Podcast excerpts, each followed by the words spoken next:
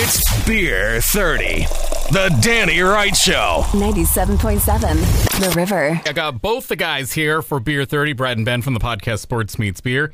Happy Friday, yo. Happy Friday, Danny. Cheers, gentlemen. Today we got one from our friends at Cooperage Brewing in Santa Rosa. This is uh, Dolla Dolla Pils, y'all. They're hoppy Pilsner. It's a 4.8% ABV.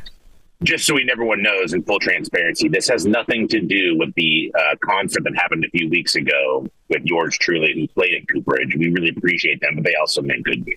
Yes, you are performing live at Cooperage. It's one of the many reasons I had to go to Cooperage in the last like three weeks. Like, twist my arm. One of many, one of many reasons. Right. It was an excellent, an excellent performance. It was. An excellent performance, I Yes. must say. Well, let's dive into this uh, Dolla Dolla Pils, y'all, and go through our AATMF. Of course, that is appearance, aroma, taste, mouthfeel, and finish. As to be expected with this pilsner pouring into my beautiful beer clean glass. Uh, this thing is real light bodied. I mean, it's got straw white color. Um, you know, typical, you know, atypical pilsner, uh, which is going to be a very light style beer. Brad, what do you see?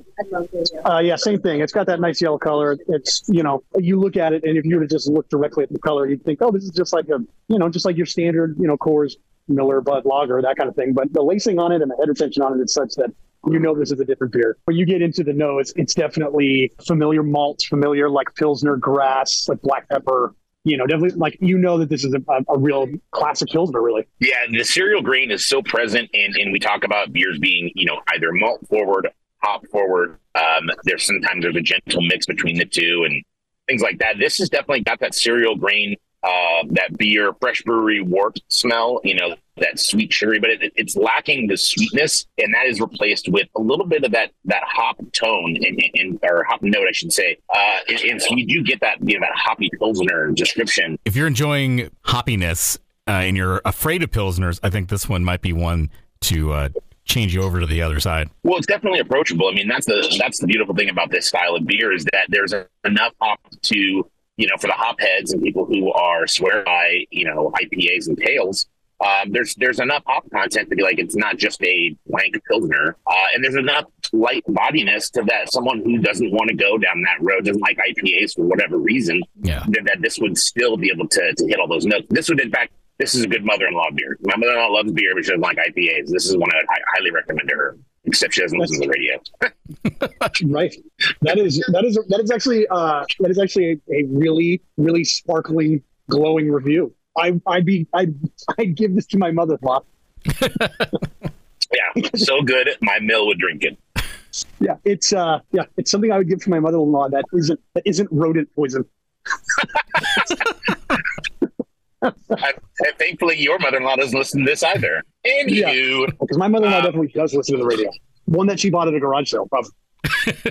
um, well, going to the taste, I mean, it, this translates so well from aroma to flavor and taste. Really, it really is crisp. Um, and there's a nice little bit, just a slight bit of bitterness that stays on your palate. And quite honestly, like when you need a, a good change from another style of beer, this is a really good one. And make sure to remind you that, yeah, you are drinking, uh, still drinking a, a hoppy beer, but it's just not quite to the, it's not, uh, as they say, uh, in Spinal Tap, Dave doesn't go to 11. You know, it's funny that you say that because I was kind of thinking like, you know, all the family get-togethers, all the holiday, you know, gatherings, all those things. Everyone's bringing, you know, their holiday beers. Like we, you know, we just did Sierra Nevada celebration, so that's a classic. But you know, sometimes you know, as good as that beer is, well, sometimes you don't want to just keep going back to the well on, you know, a hoppy, a hoppy IPA like that, or or like a holiday ale or those types of things. Um, this is a great first palate cleanser for that. It's full body, you know, it's got great body to it. It's got a really dry finish, which I like. All this great food that we're eating at these parties, you know, this is this is something that definitely has a place and something that I would go to multiple times.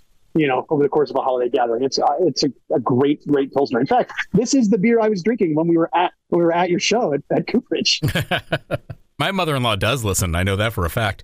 So this could be So mum's the word. Danny's not saying a darn thing. no. this is clearly uh, pills for mills. I think we've decided. Hey, Oh my gosh. That's a t-shirt you're making. Copyright Danny writing. Yeah, you're welcome. So thumbs up. Oh, big time. Yeah, thumbs up. All right, we like it. Dolla Dolla Pils, y'all, from our friends at Cooperage Brewing. You can check out this beer 30 and all the other beer 30s at 977theriver.com and on the River app and check out their podcast, Sports Meets Beer. All right, everybody, hug your mother-in-law and have a great weekend.